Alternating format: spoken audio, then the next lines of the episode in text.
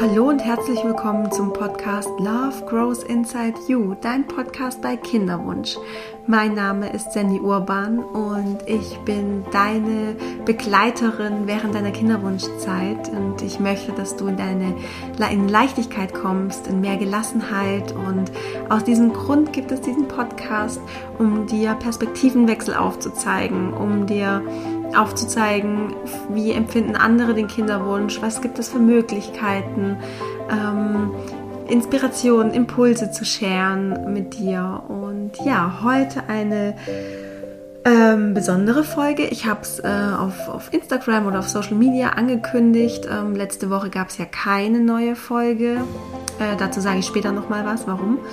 Und ähm, ja, dieses Mal eine besondere Folge. Es ist nämlich eine Mein Kinderwunsch Spezialfolge.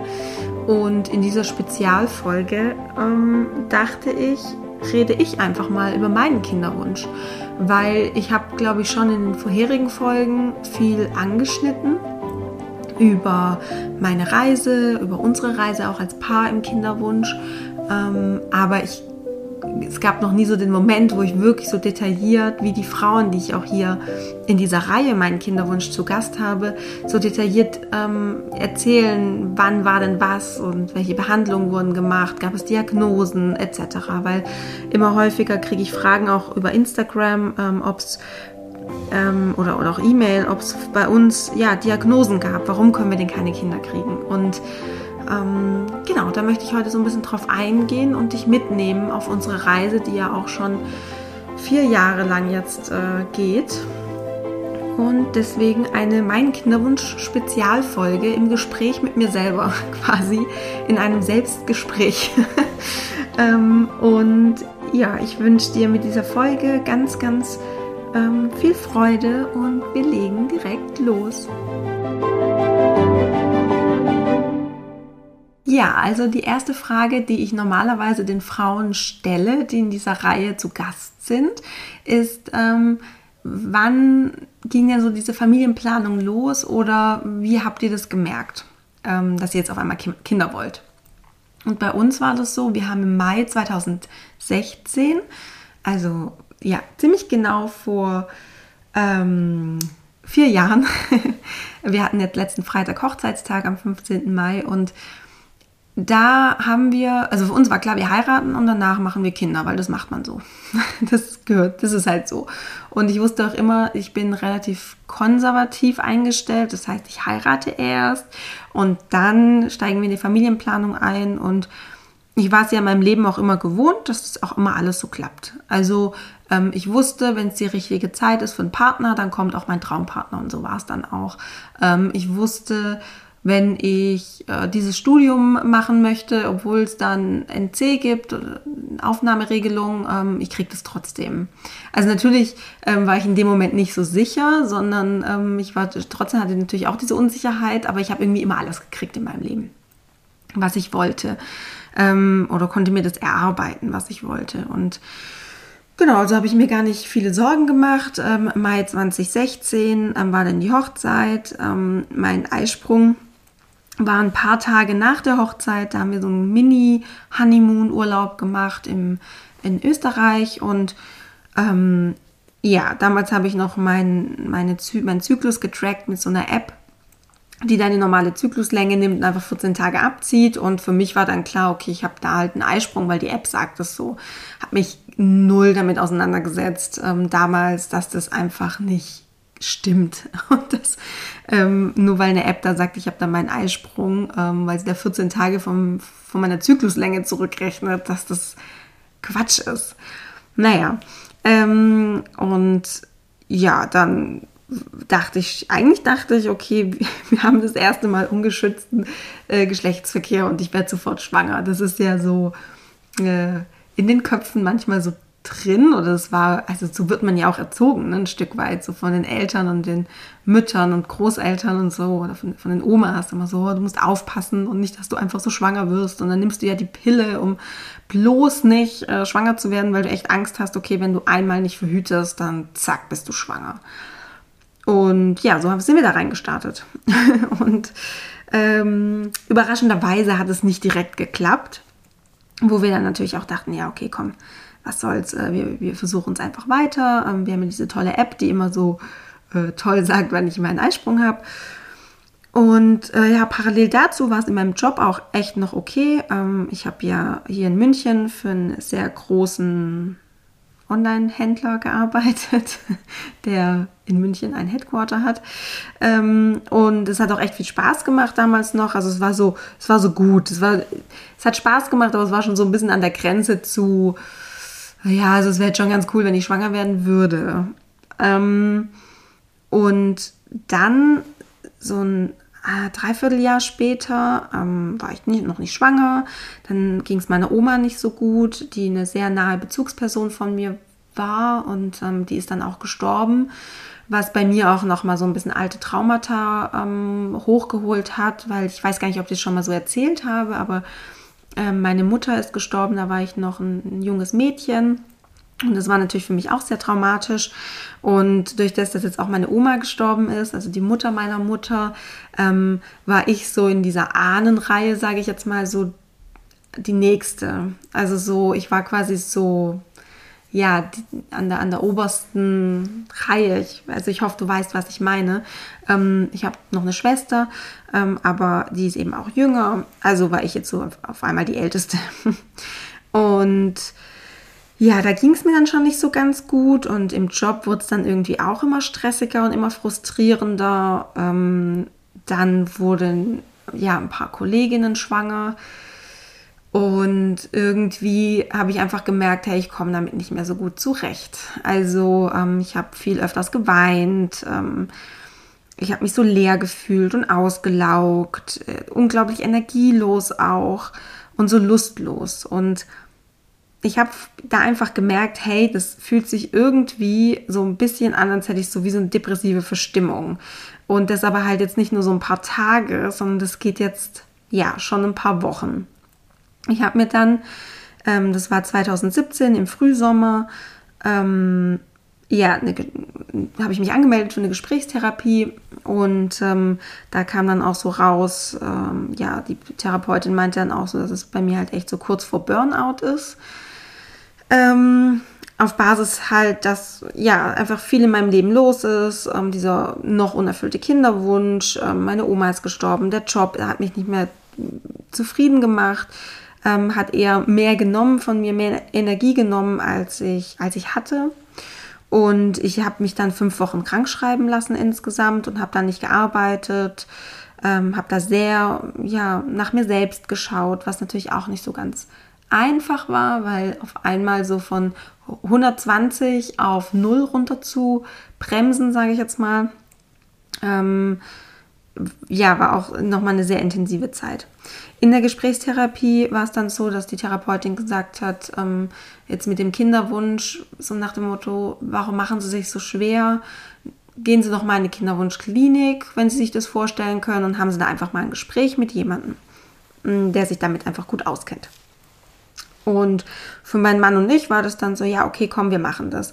Häufig ist es ja so, wir haben schon mal solche Ideen und dann brauchen wir jemanden, der uns die Erlaubnis dafür gibt. Und in dem Moment war das eben meine Therapeutin, die gesagt hat, probieren Sie es doch mal aus und machen Sie mal ein Erstgespräch.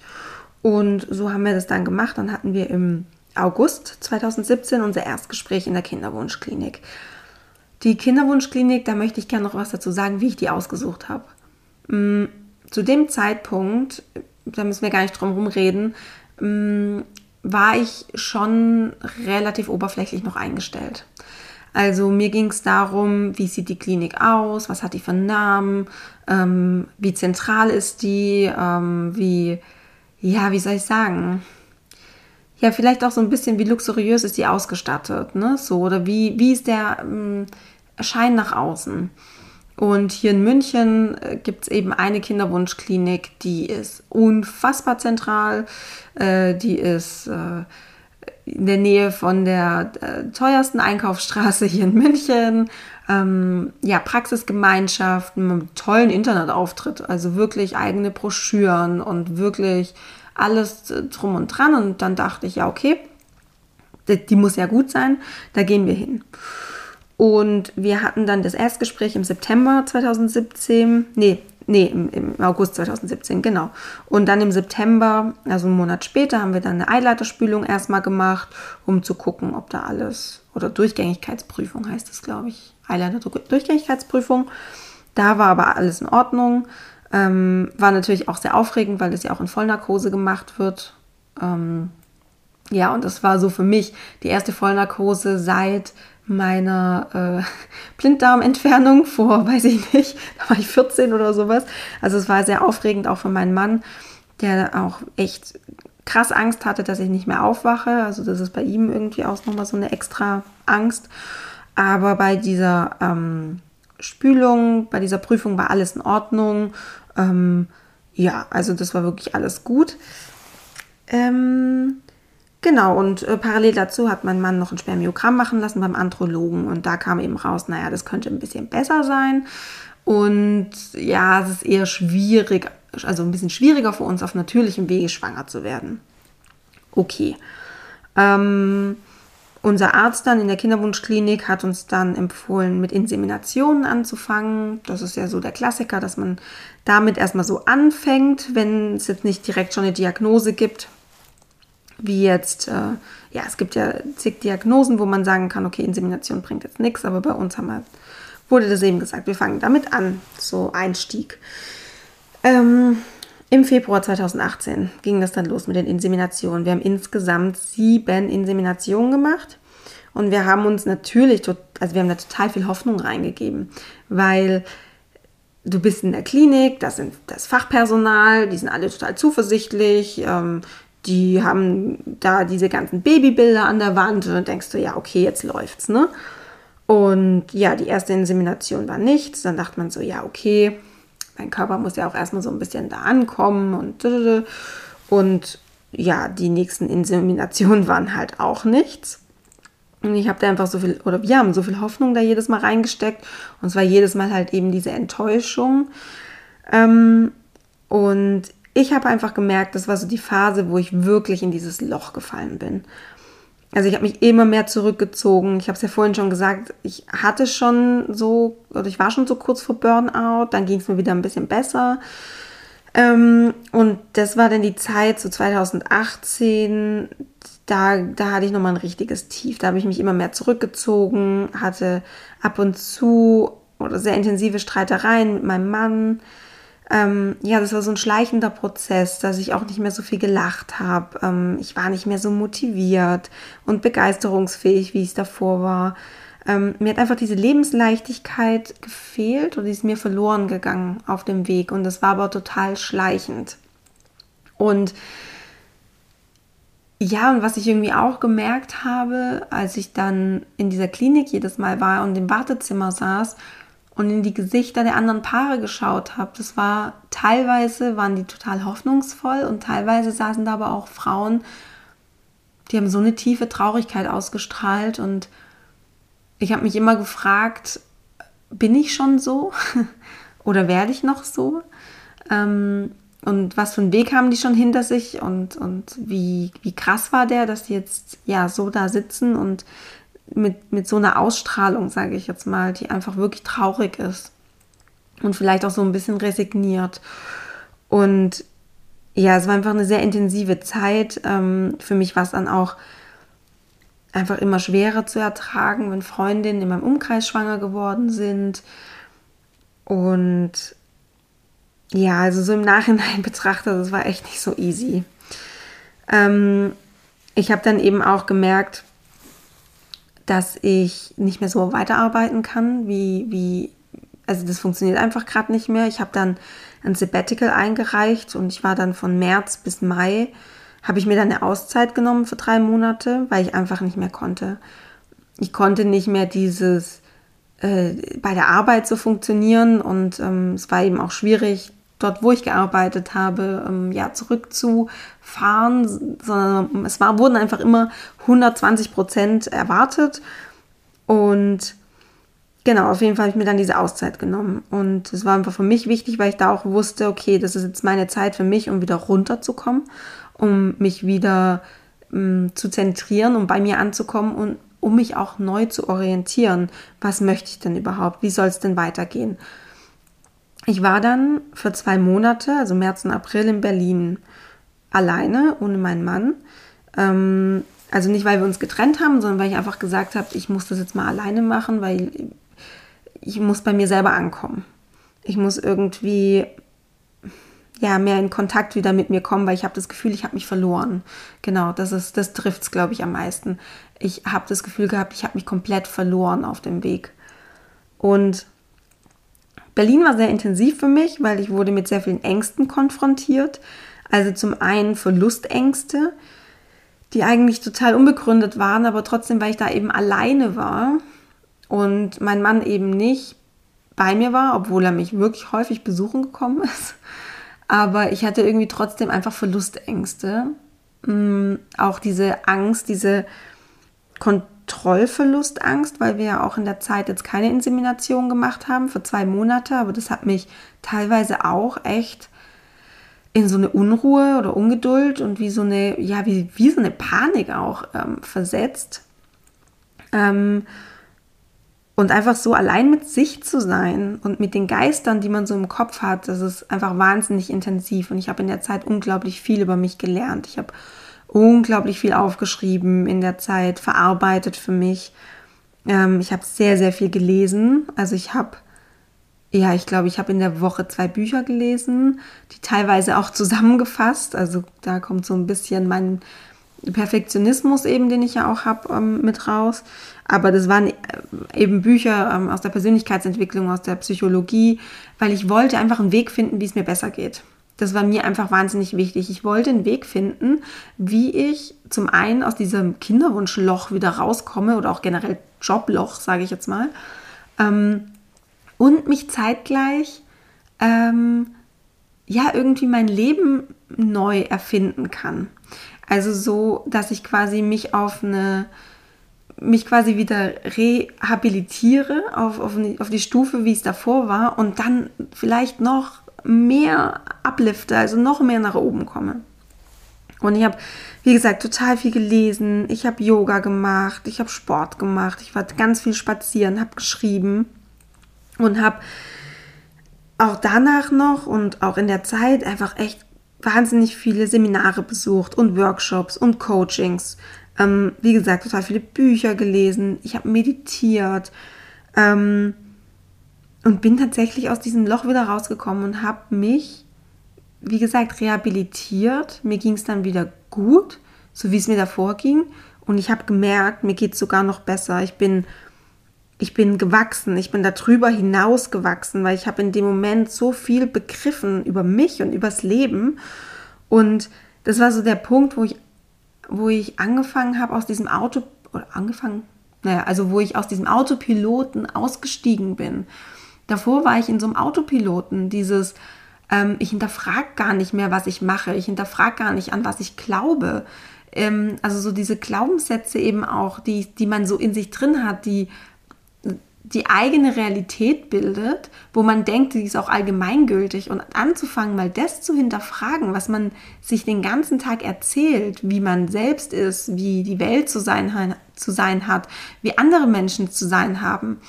Und ja, einfach da auszusteigen und das mal wirklich zu reflektieren. Und ja, das war am Anfang nicht unanstrengend, weil du viel achtsamer bist, viel bewusster bist. Und im Autopiloten, da bist du halt die ganze Zeit in diesem Lü-Lü-Lü drin. Ne? Also da bist du in deiner Comfortzone, da machst du die Dinge, die machst du halt immer, das die gleichen Gewohnheiten, die gleichen Gedanken, die gleichen, sagst die gleichen Sachen, hast die gleichen Überzeugungen und so weiter.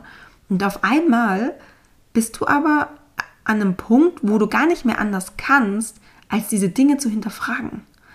Und viel bewusster mit dir selbst umzugehen und mit anderen. Ähm, ich habe in dieser Zeit einfach, ja, einfach das Gefühl gehabt, ich sehe viel klarer und ich, ich fühle mich viel klarer und das Leben hat sich wahnsinnig intensiv angefühlt. Erstmal nicht leichter, sondern intensiver. Und das kam dann Stück für Stück, dass ich gemerkt habe, hey, da ist diese Leichtigkeit wieder, da ist dieses Vertrauen, da ist diese Gelassenheit gegenüber auch meinem Kinderwunsch, dieses, ich, ja, ich, ich ich bin einfach so wieder in mir angekommen. ich habe mich wieder gefunden und zwar auf eine ganz neue Art und Weise. Und das war eben auch der Punkt, wo ich mich entschieden habe, eine Coaching-Ausbildung zu machen und das Wissen, was ich mir da über die Monate, fast eigentlich ja, fast Jahre ähm, angeeignet habe, das weiterzugeben an, an andere Frauen. Wo ich glaube, an dem Punkt war ich damals noch gar nicht, sondern ich habe erstmal gesagt, ich möchte eine Coaching-Ausbildung machen. Genau, ich glaube, ich wollte erstmal so mein, genau, ich wollte meine Erfahrungen, meine Erkenntnisse weitergeben an andere und zwar fundiert. Das ist mir einfach sehr wichtig.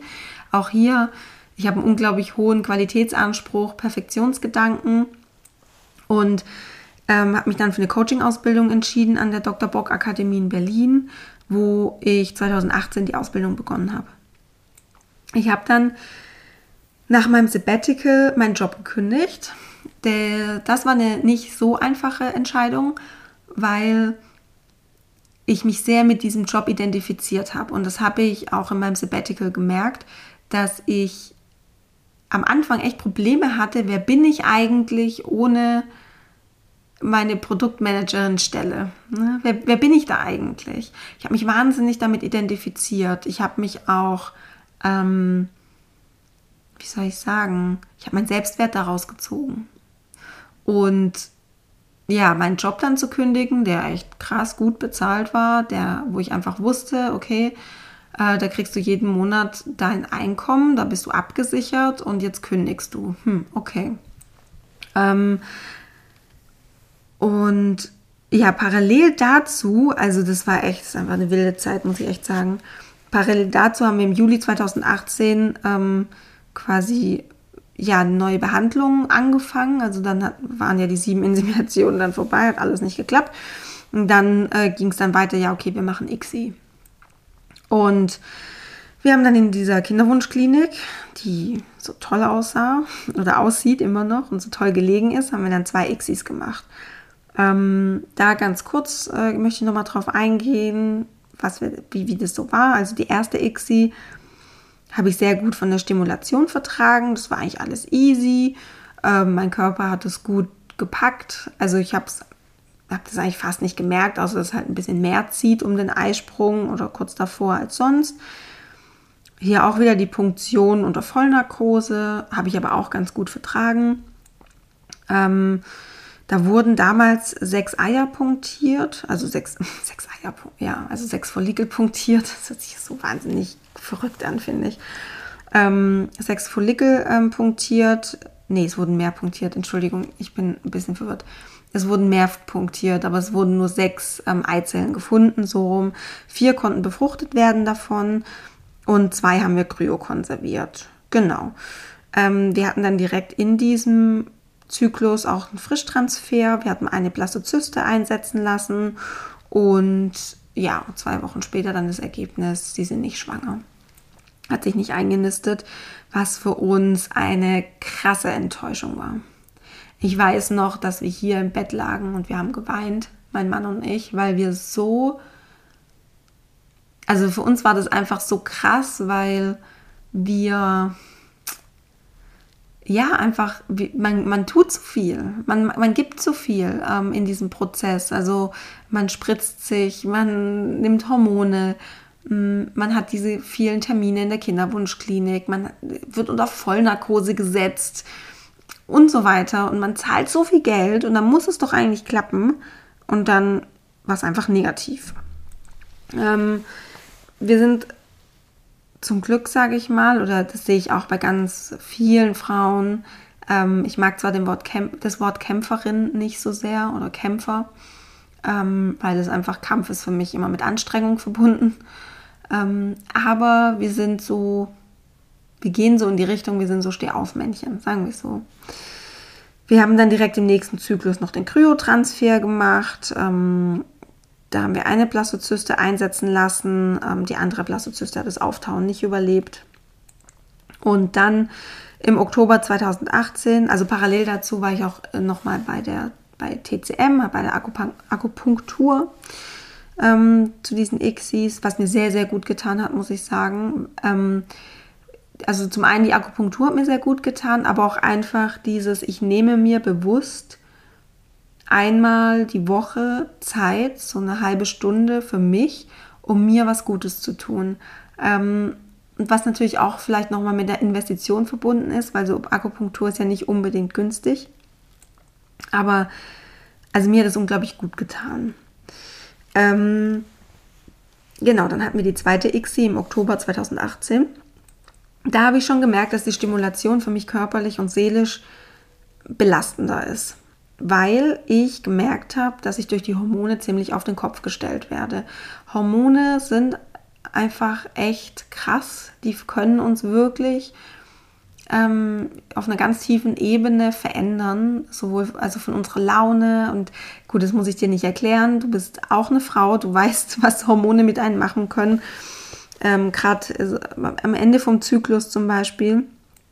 Und ich habe mich gefühlt, als wäre ich in so eine körperlich als oder vom Kopf her auch wie in so einer Waschmaschine, als wäre ich dann so eine Waschmaschine gesteckt worden, die in so einem Schleudergang gerade ähm, äh, arbeitet und ja, das war schon eher nicht so einfach für mich, die Stimulation. Ich hatte zum Glück keine Überstimulation oder sowas, also das oder irgendwie ähm, Wasser im Bauch, was sich angesammelt hat. Also auch das hat mein Körper echt gut vertragen.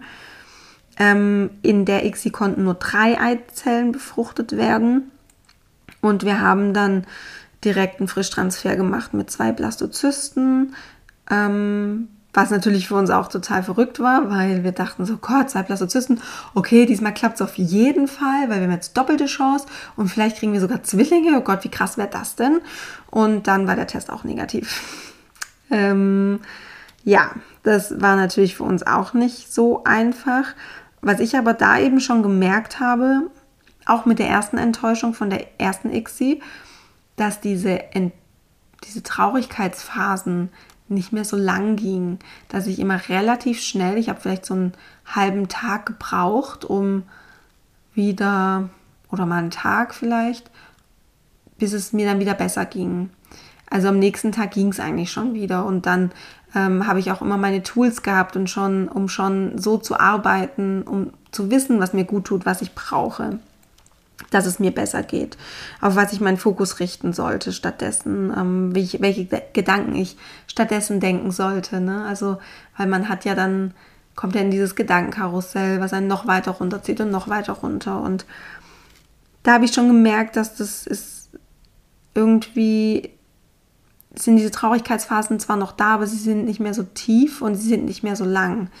Also die Intensität geht deutlich runter. Parallel dazu, ähm, ja, war halt dieses ganze Thema bei mir auf der Arbeit mit Kündigungen, Arbeitslosengeld beantragen, die Ausbildung in Berlin vorzubereiten, die im Oktober dann eben auch startete, in dem Monat, wo wir diese zweite ICSI hatten. Und wir haben dann Mitte November eben nochmal einen Kryotransfer gemacht, der eben auch negativ war. Und ja, da war für mich einfach der Punkt, wo ich gesagt habe, okay, ähm, oder wo wir, glaube ich, auch mein, mein Mann und ich, wo wir beide gesagt haben, okay, wir brauchen jetzt eine Pause. Das, ähm, das ist ja Wahnsinn. Die letzte, also diese, diese Zeit, diese zwei Jahre. Ich schaue mal ganz kurz. Ja, es waren, naja, es waren ähm, eineinhalb Jahre in der Kinderwunschklinik.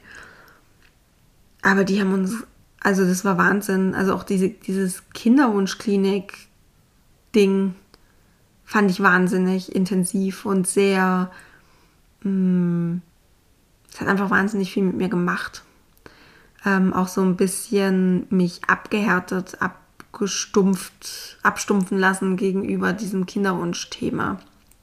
Und ähm, ja, und das war einfach so was, wo ich gesagt habe, ich möchte das nicht mehr. Ich muss da irgendwie, ich brauche jetzt eine Pause. Ich muss wieder, muss wieder bei mir ankommen. Ich muss meine ganzen Tools wieder machen. Ich muss da vielleicht nochmal äh, auch Tools finden, die wirklich langfristig gut, gut sind. Ähm, vielleicht auch nochmal überdenken mit der Kinderwunschklinik. Aber das kam dann nochmal später.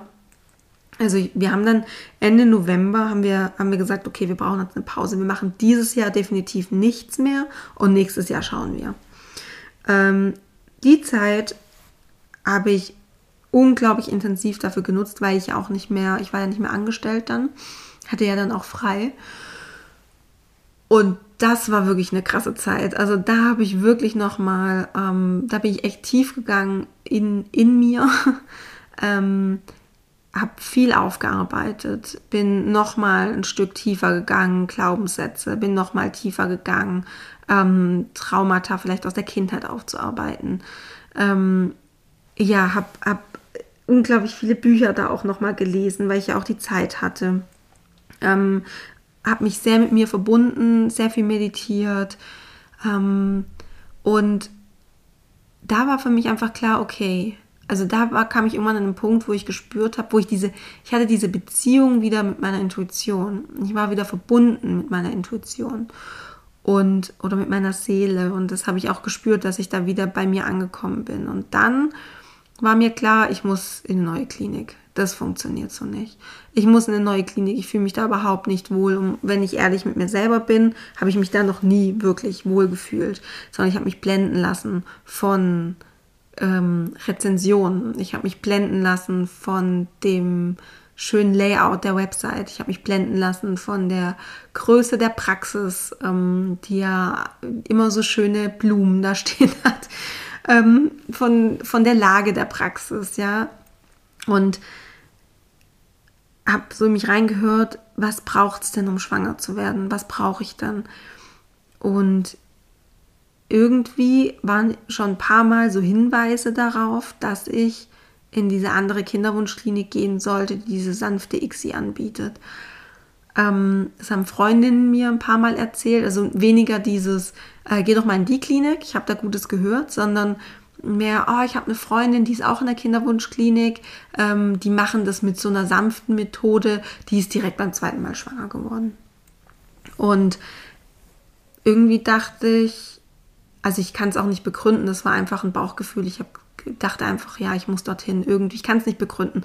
Und das sind übrigens die besten ähm, Entscheidungen, die man treffen kann, wenn man sagt, ich, ich möchte irgendwas, aber ich kann es nicht wirklich begründen, weil das sind Bauchentscheidungen, das sind Intuitionsentscheidungen, die ähm, ja ein Stück weit auch von deinem Unterbewusstsein getroffen werden, die sehr, sehr gut sind und weniger von deinem Kopf getroffen werden, weil eben die, die äußeren Umstände so, so perfekt ähm, scheinen.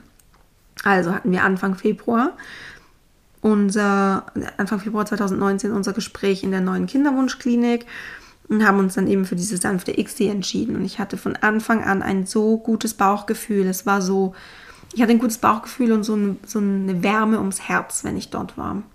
Also natürlich ähm, war es nicht meine Wunschvorstellung, in der Kinderwunschklinik schwanger zu werden. Ähm, und deswegen saß ich da schon auch manchmal so im, im Wartezimmer und habe gespürt, wie so Gedanken des Widerstands hochkamen, die ich für mich aber auch immer sehr schnell wieder ja, ähm, verarbeiten konnte und mir ja einfach dieses, im Widerstand sein, habe ich einfach für mich begriffen, das macht es einfach schwer.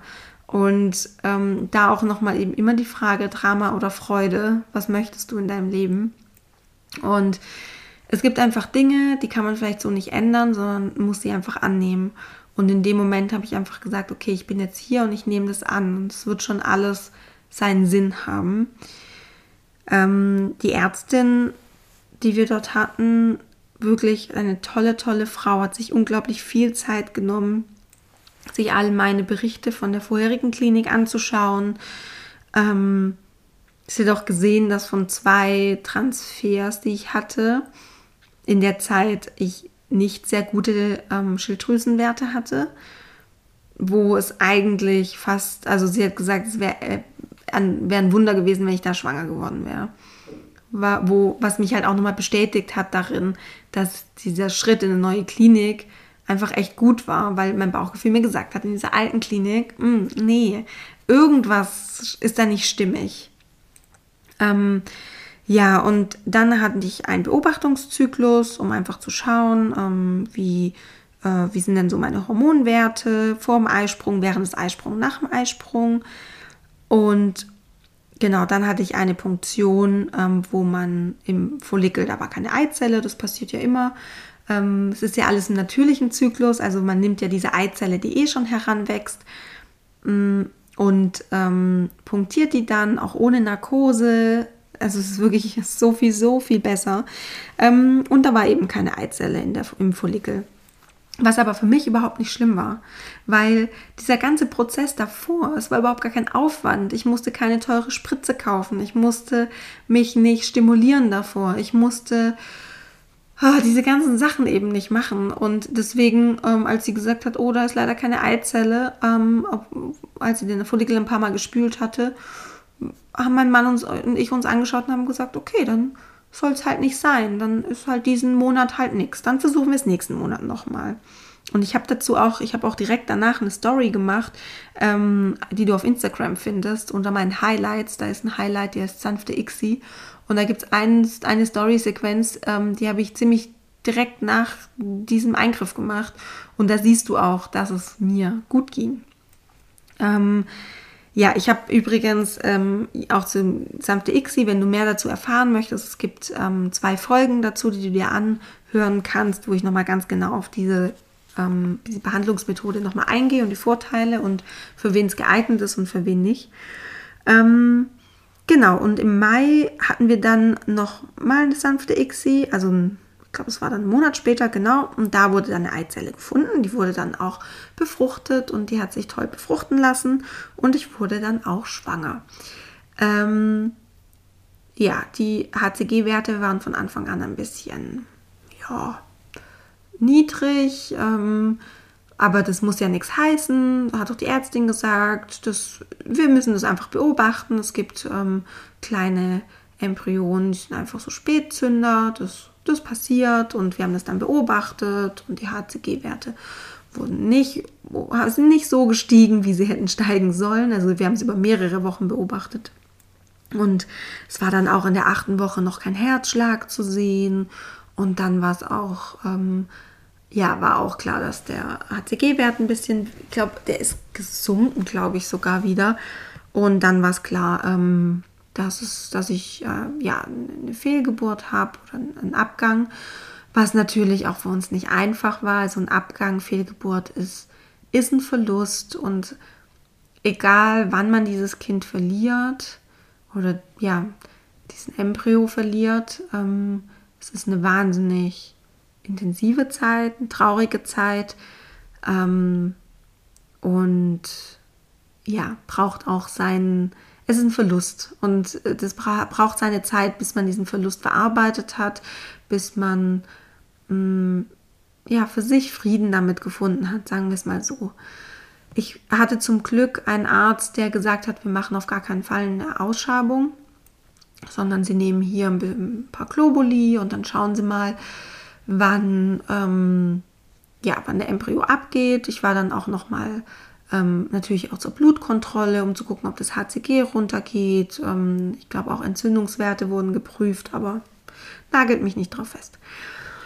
Ähm, genau, und ich hatte dann, habe dann meine Tage bekommen, hatte dann Blutung, da ist der Embryo aber noch nicht abgegangen. Also man hat es auch im Ultraschall noch gesehen, dass da noch was ist.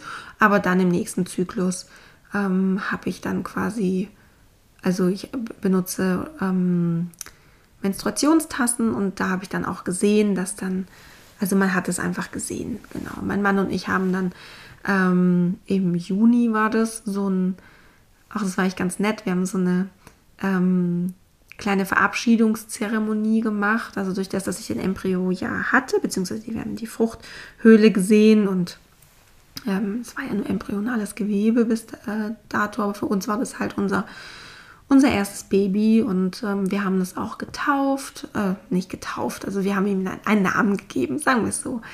Ähm, für mich war es irgendwie vom Gefühl her klar, dass es ein Mädchen ist und wir haben die Kleine dann Ella genannt und ähm, waren dann am, am Tegernsee, weil wir haben da auch geheiratet und haben uns eine schöne Wiese ausgesucht und haben die dann da quasi begraben. Und es war natürlich auch ein, eine sehr traurige kleine Zeremonie, aber unglaublich heilsam, weil wir dadurch ähm, besser damit abschließen konnten. Ich habe dann noch ähm, in der Zeit eine, ähm, eine Session genommen ähm, bei der lieben Katrin, Katrin Steinke ähm, von Kinderwunsch Relax, die ja eben auch viel mit Hypnose arbeitet und ähm, hatte bei ihr dann eine Session in Berlin, ähm, weil ich eh durch meine Ausbildung, meine Coaching-Ausbildung häufiger in Berlin war. Ähm, war ich dann eben noch bei ihr und wir haben eine Hypnose-Session gemacht, ähm, um einfach den Verlust auch nochmal besser zu verarbeiten. Und das war wirklich unglaublich heilsam, also wirklich toll. Ähm, ich kann dir die Katrin auch gerne nochmal verlinken in den Show Notes. Ähm, ja, vielleicht möchtest, möchtest du sie mal anschauen. Also wirklich, was Hypnose angeht, ist sie wirklich sehr gut. Ähm, sie war auch so der Anstoß dazu, dass ich, ich mache jetzt momentan auch noch eine hypnosystemische Kommunikationsausbildung nach Milton Erickson. Sie war so der Anstoß dazu, weil ich einfach gemerkt habe, wie kraftvoll Meditation, äh, äh, Hypnose habe ich jetzt eigentlich ganz Meditation oder Hypnose gesagt? Also es war Hypnose, die ich gemacht habe, eine Hypnose-Session. Jetzt weiß ich gerade selber nicht mehr, was ich gesagt habe. Also Hypnose, Hypnose. Und ähm, genau, und äh, sie war der Anstoß, dass ich jetzt auch noch diese Ausbildung ähm, mache, ähm, weil Hypnose einfach ein kraftvolles Tool ist. Und danach haben wir auch erstmal gesagt, okay, wir brauchen jetzt eine Pause. Wir müssen das jetzt erstmal verarbeiten. Mm, so einen Verlust zu verarbeiten. Also ich habe mir einfach nicht vorstellen können, jetzt direkt wieder in die Klinik zu gehen und weiterzumachen. Ähm, auch einfach so ein bisschen aus der Angst heraus, dass sowas nochmal passiert. Und ich habe gespürt, ich bin noch nicht aufgestellt dafür. Also ich, ich, ich muss erstmal gucken, dass meine Schale voll ist, ne? So, damit ich wieder was geben kann. Weil so ähm, Leben zu schenken, zu empfangen, ist auch immer so ein Energie, ähm, wie soll ich sagen, es hat auch immer was mit Energie zu tun. Ne? Wie gut fühlst du dich? Wie gut bist du mit dir in Verbindung? Ähm, wie voll ist deine Schale an Energie? Und dann haben wir gesagt, okay, wir brauchen jetzt erstmal eine Pause auf unbestimmte Zeit. Wir versuchen es natürlich, ähm, wenn es sich gut anfühlt, ähm, wenn es in einem Zyklus mal, wenn ich keinen Bock habe auf Sex oder mein Mann keinen Bock hat auf Sex oder wir jetzt irgendwie, also um den Eisprung herum, ähm, oder er nicht da ist oder ich vielleicht nicht da bin oder so, dann ist es so. Wir machen uns bitte keinen Stress und es hat echt sehr, sehr gut funktioniert. Ich habe in der Zeit ähm, mein Coaching neu strukturiert, sage ich jetzt mal. Ähm, habe das nochmal neu aufgebaut, ähm, auch in dem Sinne, weil ich einfach nochmal so viel dazu gelernt habe, was es braucht, um, um gut ähm, mit sich in Verbindung zu sein, um den Kinderwunsch nicht zu viel Raum zu geben, ähm, um wirklich in dieses Vertrauen zu kommen, in sich selber, in seinen eigenen Weg. Das heißt, in der Zeit habe ich mein Coaching nochmal neu aufgebaut, auch auf Basis dessen, was ich in der Ausbildung gelernt habe. Ich habe ja den Podcast ähm, gestartet, ähm, kurz davor, ähm, habe mich darauf fokussiert.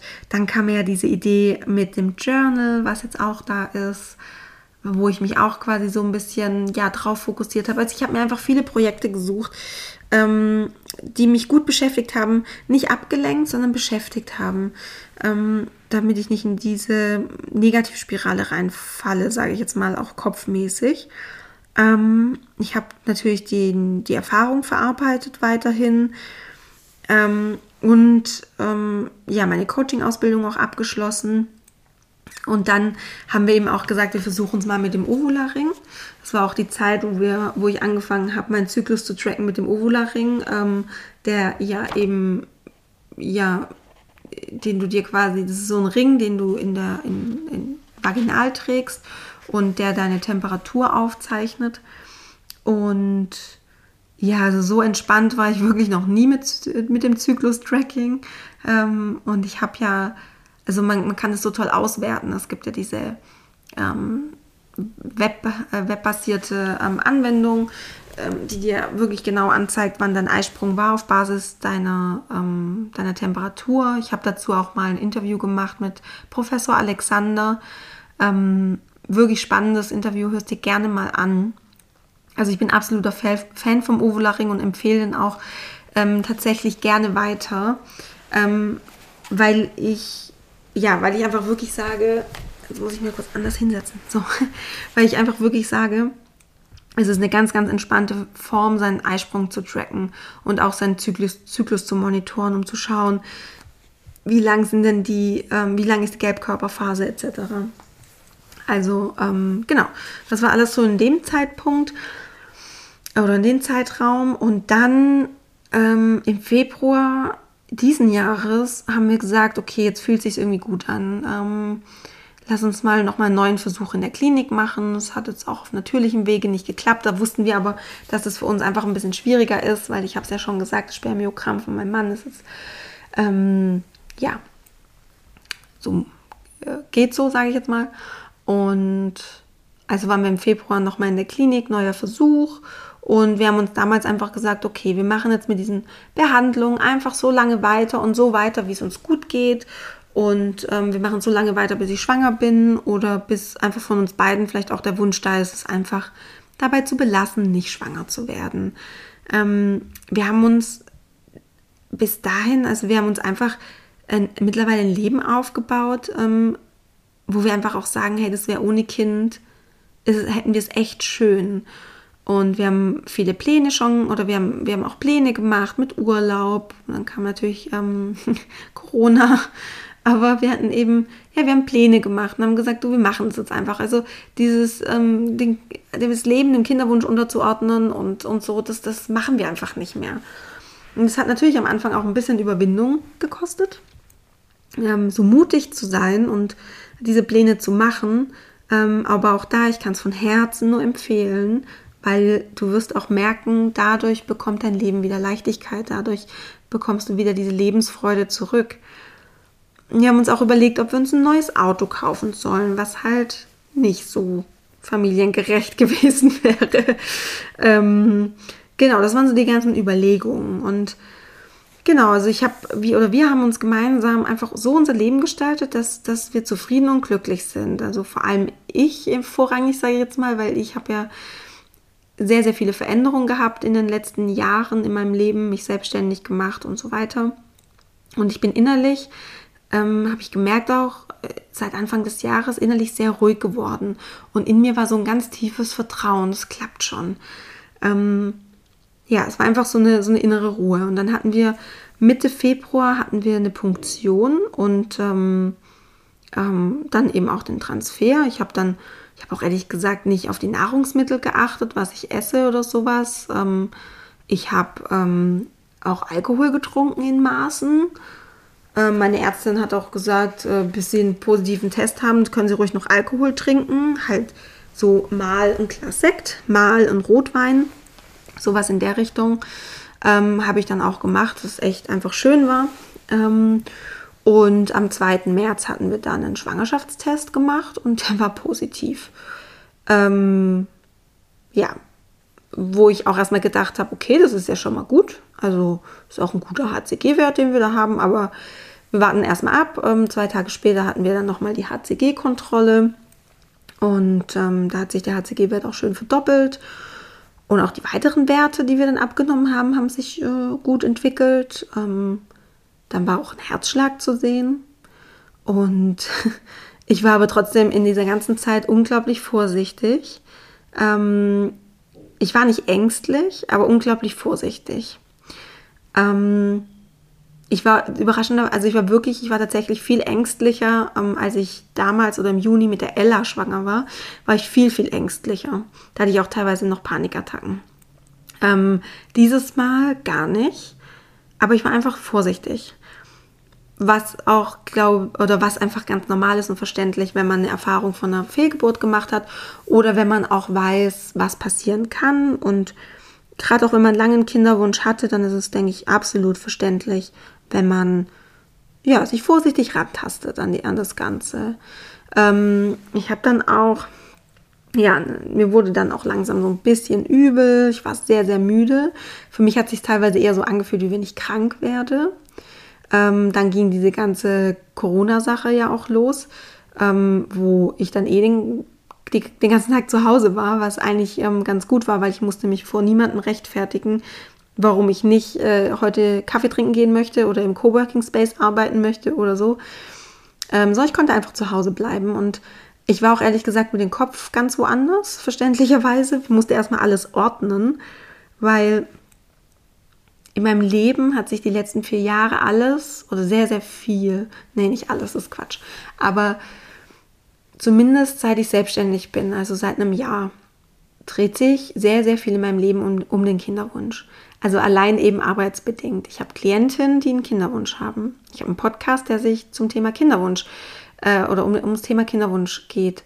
Ich lese natürlich auch viel. Ich unterhalte mich mit Menschen darüber und ähm, also ich alle in meinem Umfeld wissen, dass ich einen, oder dass wir einen langen Kinderwunsch hatten. Also es war so, Kinderwunsch war so omnipräsent und auf einmal bin ich schwanger. Ähm, ja, das war einfach für mich erstmal so ein bisschen, das musste ich erstmal ordnen, damit musste ich erstmal klarkommen. Und das ist auch der Grund, warum ich zum Beispiel in den letzten Wochen, Monaten auf Instagram kaum präsent bin, weil einfach ich erstmal damit klarkommen musste mit dieser Veränderung und ähm, nicht mehr in, diesem kind, in dieser Kinderwunschphase zu sein, sondern jetzt auf einmal schwanger zu sein. Ähm, das ist nämlich auch so was. So im Nachhinein denke ich mir, man denkt immer so, ja, wenn ich schwanger bin, dann ist ja alles gut. Und wenn ich schwanger bin, dann, ähm, ja, dann weiß ich nicht. Dann ist so alles vergessen und alles tipp, ist tipptopp. Aber dass gerade auch mit einer Schwangerschaft nochmal ganz äh, andere Sachen einhergehen, Gedanken, Gefühle, ähm, auch so dieses von der Kinderwunschphase Abschied zu nehmen. Ähm, das gehört da auch mit dazu. Und ja, ich habe mich dann so von Woche zu Woche gehangelt, ähm, also von Schwangerschaftswoche zu Schwangerschaftswoche. Ähm, zwischendurch hatte ich natürlich auch mal so ein bisschen Gedankenkarussell. Was ich aber da dann immer gemacht habe, ich ähm, ja, ich habe ich hab auch da sehr, sehr viel meditiert, um einfach bei mir zu bleiben und auch für, für ein gutes Vertrauen. Ähm, und ich habe mir einfach immer gesagt, ich kann eh nichts machen. Also ich kann es eh nicht beeinflussen, ob dieses Baby in mir weiter wächst oder nicht. Das muss jetzt mein Körper und mein Baby machen. Und die Aufgabe, die ich jetzt habe, ist, mein, meine Gedanken und Ängste, mein Verstand auf die Seite zu schieben und zu sagen, brauche ich jetzt nicht. Mein Körper und das Baby kriegen das schon hin. Es ist jetzt quasi denen ihre Aufgabe und da zu vertrauen und gute Hoffnung zu sein. Ja, mein Mann und ich, wir haben dann noch den Harmonietest gemacht, um einfach zu schauen, ob alles okay ist. Ähm, wir haben dann auch Eltern und Freunde eingeweiht, aber auch erst so in der Schwangerschaftswoche 14 war das.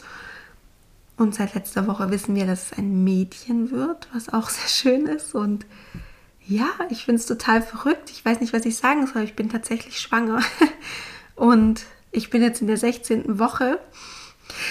Oh, ich werde ganz emotional, was auch ein bisschen mit den Hormonen zusammenhängt. Mhm. Weil ich es einfach krass finde, dass ich diese Folge jetzt mache. Oh, ich rede schon wieder so lange. Das ist echt Wahnsinn. Naja, also, dass ich diese Folge jetzt, dass ich hier sitze und diese Folge mache, in der 16. Schwangerschaftswoche. Ende November wir ein Kind kriegen und ja, so. Und ähm, letzte Woche war es mir echt überhaupt nicht möglich, eine Podcast-Folge aufzunehmen, weil mein, meinem Kreislauf ging es nicht gut und mir war es noch ein bisschen übel. Und ich muss gerade einfach sehr schauen, wie ich meine Energien, ähm, ja, wie ich meine Energien so einteile. Und ähm, da haben natürlich äh, mein Körper, mein Baby absolute, absolute Priorität.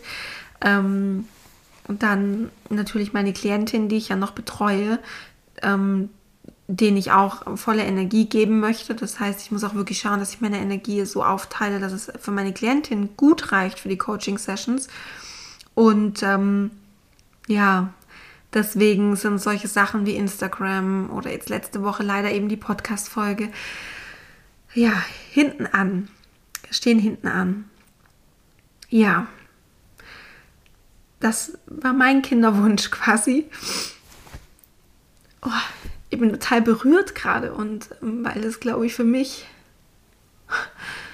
also ich weiß gar nicht, was ich weiß gar nicht, ich bin eh gerade sehr verwirrt, es tut mir leid. Ähm, ja, ich bin einfach gerade sehr berührt, weil diese Phase anscheinend jetzt ein Ende hat. Ähm, ich aber trotzdem mich noch so, so tief verbunden fühle mit jeder Frau da draußen, die einen Kinderwunsch hat. Und äh, mir ist einfach unglaublich wichtig ist, ähm, trotzdem jeder Frau da draußen zu zeigen, man kann glücklich sein mit Kinderwunsch, zu sagen, es ist keine verlorene Zeit, es ist keine aufgeschobene Zeit, sondern es ist eine Zeit, die du wundervoll nutzen kannst für dein Wachstum, um mit dir in Verbindung zu kommen, um dich so gut vorzubereiten auf die Schwangerschaft, auf das Muttersein. Ich bin so froh, dass ich diese Zeit hatte. Ich bin so dankbar für diese vier Jahre Kinderwunsch, weil ich in der Zeit so viel über mich gelernt habe. Die Dinge, die ich jetzt in der Schwangerschaft und glaub mir, es ist nicht alles tutti frutti in der Schwangerschaft. Ganz im Gegenteil, da kommen Themen auf. Puh, also die haben es auch echt nochmal in sich. Ähm, ich sag nur kompletter Kontrollverlust. Ähm, und wenn ich die Zeit nicht gehabt hätte davor, diese vier Jahre davor, ähm, dann wäre ich jetzt nicht so gut vorbereitet. Dann wüsste ich jetzt nicht auch, was mir in der Schwangerschaft sehr wichtig ist, wie ich meine Geburt gestalten möchte. Ähm, zum Beispiel, ich habe einfach keine Angst. Ich fühle mich, ich bin so im Vertrauen, trotz Fehlgeburt, trotz vier Jahren Kinderwunsch. Für mich war das von Anfang an klar, dass wir im Geburtshaus unser, unser Baby bekommen ich will nicht in eine Klinik, wenn es nicht sein muss. Ne? Also bis jetzt ist alles komplikationslos, ich weiß nicht, was noch kommt, aber ich möchte selbstbestimmt mit Hebammen oder von mir aus auch alleine äh, mein Baby bekommen, ohne klinische Unterstützung, ohne medizinische Unterstützung, interventionsarm. Und das sind alles so Dinge, da bin ich reingewachsen in den letzten Jahren. Ähm, ja, ja, ich glaube, das mehr kann ich dazu, glaube ich, gerade nicht, nicht sagen. Ähm, ich weiß zum Schluss noch oder bin jetzt gerade auch noch ein bisschen emotional und ich hoffe, ich habe nichts vergessen. Wenn du Fragen hast, ähm, schreib mir total gerne, ähm, wenn du, wenn du irgendwie was noch wissen möchtest, falls ich irgendwo zwischendrin ähm, vielleicht irgendwas unklar formuliert habe oder ähm, du bei, zu irgendeinem Thema näher gerne noch Informationen hättest ähm, lass es mich gerne wissen. Schreib mir eine E-Mail, kontakt.sandyurban.com. Ähm, ich freue mich immer riesig. Oder schreib mir auf Instagram. Ähm, ja, genau. Und ähm, ja, mehr kann ich dazu jetzt, glaube ich, gerade gar nicht mehr sagen. Ich habe jetzt auch echt lang geredet. Lange Podcast-Folge. Ich ähm, wünsche dir Du Liebe. Ach so, ja, guck mal, was vielleicht noch echt, glaube ich, wichtig ist, ist, ich mache natürlich weiter mit dem, was ich mache. Ich mache natürlich mit meinem Podcast weiter, ich mache mit meinem Coaching weiter. Ähm, ich ich stehe hinter meinem Journal zu 100 Prozent. Ich äh, unterstütze dich total gerne in deinem Kinderwunsch noch. Ähm, ich glaube, ich habe es vorhin gesagt, ich fühle mich so wahnsinnig verbunden immer noch mit, mit meinem Kinderwunsch ich. Ich fühle mich wahnsinnig verbunden mit jeder einzelnen Kinderwunschfrau. Ähm, es wird natürlich alles so weitergehen wie davor, nur mit dem Unterschied, dass ich jetzt eben schwanger bin. Aber ich hoffe, das schenkt dir Hoffnung und Mut und Zuversicht, weiterzumachen. Jede Frau wird irgendwann schwanger auf ihrem individuellen Weg. Und ja, das ist mir noch wichtig zu sagen. Genau. Und ähm, jetzt möchte ich die Podcast-Folge abschließen. Ich wünsche dir von Herzen ein, eine wundervolle Zeit. Ähm, ich ich drücke dich, ich schicke dir ganz liebe Grüße. Bleib gesund, pass gut auf dich auf und hab einen schönen Tag noch oder einen schönen Abend. Und denk dran, Love grows inside you. Alles Liebe, deine Sandy.